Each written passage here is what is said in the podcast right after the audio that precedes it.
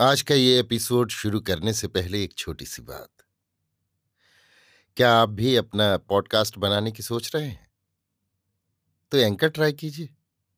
ये पॉडकास्ट बनाने का सबसे आसान तरीका है। नंबर एक, ये फ्री है। नंबर दो, इसमें कई सारे ऐसे टूल्स हैं जो आपको अपने फ़ोन और कंप्यूटर पर रिकॉर्ड और एडिट करने की फैसिलिटी देते हैं। नंबर तीन आप अपने पॉडकास्ट को डिस्ट्रीब्यूट भी कर सकते हैं, जिससे इसे स्पॉटिफाई और दूसरे प्लेटफॉर्म पर सुना जा सके। तो डाउनलोड कीजिए फ्री एंकर ऐप या विज़िट कीजिए एंकर डॉट एफ़ पर अपना पॉडकास्ट स्टार्ट करने के लिए। ये तो थी एक छोटी सी जानकारी, और अब शुरू करते हैं एपिसोड का सिलसिला। तो आज के एपिसोड में लीजिए सुनिए। अयोध्या सिंह उपाध्याय हरिऔध के लिखे उपन्यास। अधखिला फूल की पहली पंखड़ी मेरी यानी समीर गोस्वामी की आवाज़ में। वैशाख का महीना दो घड़ी रात बीत गई है। चमकीले तारे चारों ओर आकाश में फैले हुए हैं। दूज का बाल सा पतला चाँद पश्चिम की ओर डूब रहा है। अंधियाला बढ़ता जाता है। ज्यो ज्यो अंधियाला बढ़ता है तारों की चमक बढ़ती जान पड़ती है। उनमें जोत सी फूट रही है। वे कुछ हिलते भी हैं। उनमें चुपचाप कोई कोई कभी टूट पड़ते हैं, जिससे सुनसान आकाश में रह रहकर फुलझड़ी सी छूट जाती है। रात का सन्नाटा बढ़ रहा है। उमस बड़ी है। पवन डोलती तक नहीं। लोग घबरा रहे हैं। कोई बाहर खेतों में घूमता है।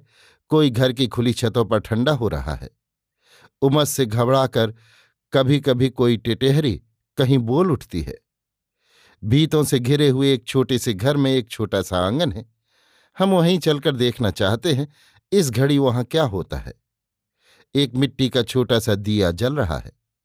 उसके धुंधले उजाले में देखने से जान पड़ता है, इस आँगन में दो पलंग पड़े हुए हैं। एक पलंग पर एक ग्यारह बरस का हसमुख लड़का लेटा हुआ, उसी दिए के उजाले में कुछ पढ़ रहा है। दूसरे पलंग पर एक पैंतीस छत्तीस बरस की अधेड़ स्त्री लेटी हुई धीरे धीरे पंखा हाँक रही है। इस पंखे से धीमी धीमी पवन निकलकर उस लड़के तक पहुँचती है, जिससे वो ऐसी उमस में भी जी लगाकर अपनी पोथी पढ़ रहा है। इस स्त्री के पास एक चौदह बरस की लड़की भी बैठी है। ये एक टक आकाश के तारों की ओर देख रही है। बहुत बेर तक देखती रही। पीछे बोली, माँ आकाश में ये सब चमकते हुए क्या है? माँ ने कहा, बेटी, जो लोग इस धरती पर अच्छी कमाई करते हैं, मरने पर वे ही लोग स्वर्ग में वास पाते हैं। उनमें बड़ा तेज होता है। अपने तेज से वे लोग सदा चमकते रहते हैं। दिन में सूरज के तेज से दिखलाई नहीं पड़ते। रात में जब सूरज का तेज नहीं रहता, हम लोगों को उनकी छवि देखने में आती है। ये सब चमकते हुए तारे स्वर्ग के जीव हैं।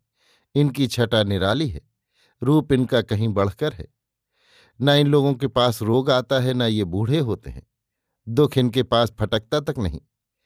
ये जो तारों के बीच से उजली धार सी दक्षिण से उत्तर को चली गई है, आकाश गंगा है। इसका पानी बहुत सुथरा, मीठा और ठंडा ठंडा होता है। वो लोग इसमें नहाते हैं, मीठे अनूठे फलों को खाते हैं भीनी भीनी महक वाले अनोखे फूल सूंघते हैं। भूख प्यास का डर नहीं, कमाने का खटका नहीं। जब जो चाहते हैं मिलता है, जब जो कहते हैं होता है, सदा सुख चैन से कटती है। इन लोगों के ऐसा बड़भागी जग में और दूसरा कोई नहीं। उत्तर ओर ये जो अकेला चमकता हुआ तारा दिखलाई पड़ता है, जिसके आसपास और कोई दूसरा तारा नहीं है, ये ध्रुव है। ध्रुव एक राजा के लड़के थे। इन्होंने बड़ा भारी तप किया था। उसी तप के बल से आज उनको ये पद मिला हुआ है। इन सर के ऊपर के सात तारों को देखो। ये सातों ऋषि हैं। इनमें ऊपर के चार देखने में चौखटे जान पड़ते हैं, पर नीचे के तीन कुछ कुछ तिकोने से हैं। इन्हीं तीनों में जो बीच का तारा है, वे वशिष्ठ मुनि हैं। उनके पास ही जो बहुत छोटा सा तारा दिखलाई पड़ता है, वे अरुंधति है। ये वशिष्ठ मुनि की स्त्री है। ये बड़ी सीधी, सच्ची दया वाली और अच्छी कमाई करने वाली हो गई हैं। अपने पति के चरणों में इनका बड़ा नेह था। इनकी भांति जो स्त्री अपने पति के चरणों की सेवकाई करती है, पति को ही देवता जानती है, उन्हीं की पूजा करती है, उन्हीं में लव लगाती है, सपने में भी उनके साथ बुरा बर्ताव नहीं करती भूल कर भी उनको कड़ी बात नहीं कहती, कभी उनके साथ छल कपट नहीं करती वो भी मरने पर इसी भांति अपने पति के साथ रहकर स्वर्ग सुख लूटती है। जिन जीवों की कमाई पूरी हो जाती है, जिनका पुण्य चुक जाता है, वे सब फिर स्वर्ग से आकर धरती में जन्मते हैं। ऐसे ही जीव ये सब रात के टूटते हुए तारे हैं। धीरे धीरे अपना तेज खोकर स्वर्ग से गिरते हैं और फिर आकर इस धरती में जन्म लेते हैं। लड़का चुपचाप माँ की बातों को सुनता था। जब माँ ने बातें पूरी की, बोला, माँ, तुम ये सब क्या कहती हो? ये सब तारे ऋषि मुनि नहीं है। जैसी हमारी ये धरती है, वैसे ही एक एक तारा एक एक धरती है। इनमें कोई कोई हमारी धरती से भी सैकड़ों गुना बड़ा है। ये तारे लाखों की दूरी पर है। इसी से देखने में छोटे जान पड़ते हैं। नहीं तो बहुत सी बातों में ये सब हमारी धरती के से हैं। जैसे हमारी धरती पर नदी, पहाड़, झील, वन, पेड़, गाँव, घर, जीव, जंतु हैं, वैसे ही इन तारों में भी समुद्र, नदी, वन, पहाड़, पेड़, पौधे और जीव हैं। चाँद में जो काले धब्बे देखने में आते हैं, वे उसमें के नदी पहाड़ हैं।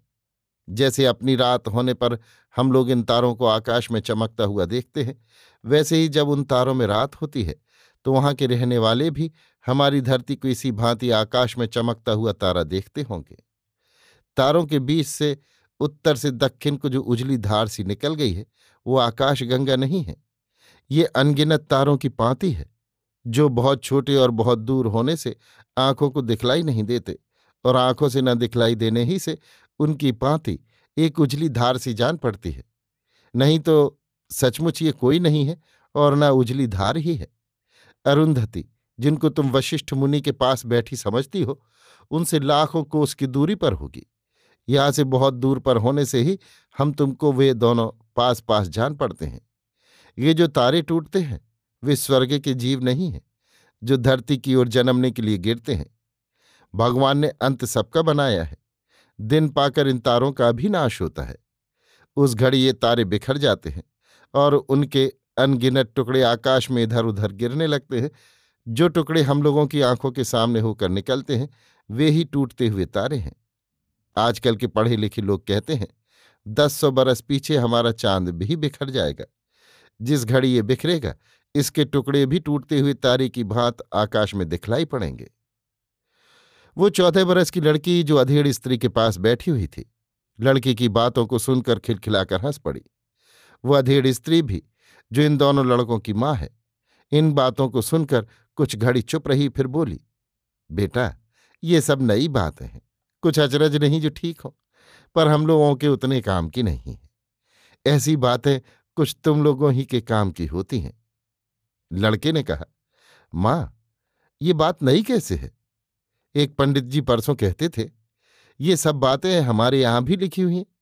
ये जो एक तारा दक्षिण की ओर झुका हुआ, सर के ऊपर लाल रंग का दिखलाई देता है, इसका नाम मंगल है। आजकल के पढ़े लिखे लोग कहते हैं, ये तारा हमारी धरती ही का टुकड़ा है। और इसी से निकलकर बना है। इसकी सब बातें लगभग धरती ही की सी हैं। वे पंडित जी कहते थे कि इस बात को हमारे बड़े लोग भी जानते थे, क्योंकि जो ना जानते होते तो मंगल को धरती का बेटा क्यों कहते? संस्कृत में मंगल का नाम भौम भूति तनय इत्यादि भी लिखा है। ऐसे ही एक छोटा सा तारा, जो कभी सवेरे बेले पूर्व ओर, कभी साँझ को पश्चिम ओर, आकाश में नीचे को दिखलाई देता है, वो बुध है। कहा जाता है कि इसको बने अभी थोड़ा दिन हुआ है, ये अभी नया है, ये जाना भी बहुत पीछे गया है। पंडित जी कहते थे बुध के लिए ठीक ऐसी ही बातें हमारे यहाँ भी लिखी हैं। माँ बेटे में ये बातें होती ही थीं, इतने ही में आकाश में बड़ा उजाला हो गया और एक बड़ा तारा टूटकर आकाश से गिरते हुए उनको दिखलाई पड़ा। ये तारा ठीक इन लोगों की घर की सीध में आ रहा था और ज्यो जो पास आता जाता था एक संसानाहट की धुन चारों ओर फैलती जाती थी, जिससे इन लोगों में खलबली सी मच गई। पर देखते ही देखते ये तारा इन लोगों के घर से दूर एक खेत में जा गिरा और लड़का उठकर उसी ओर चला गया। अभी आप सुन रहे थे अयोध्या सिंह उपाध्याय हरिऔध के लिखे उपन्यास, अधखिला फूल की पहली पंखड़ी, मेरी यानी समीर गोस्वामी की आवाज़ में।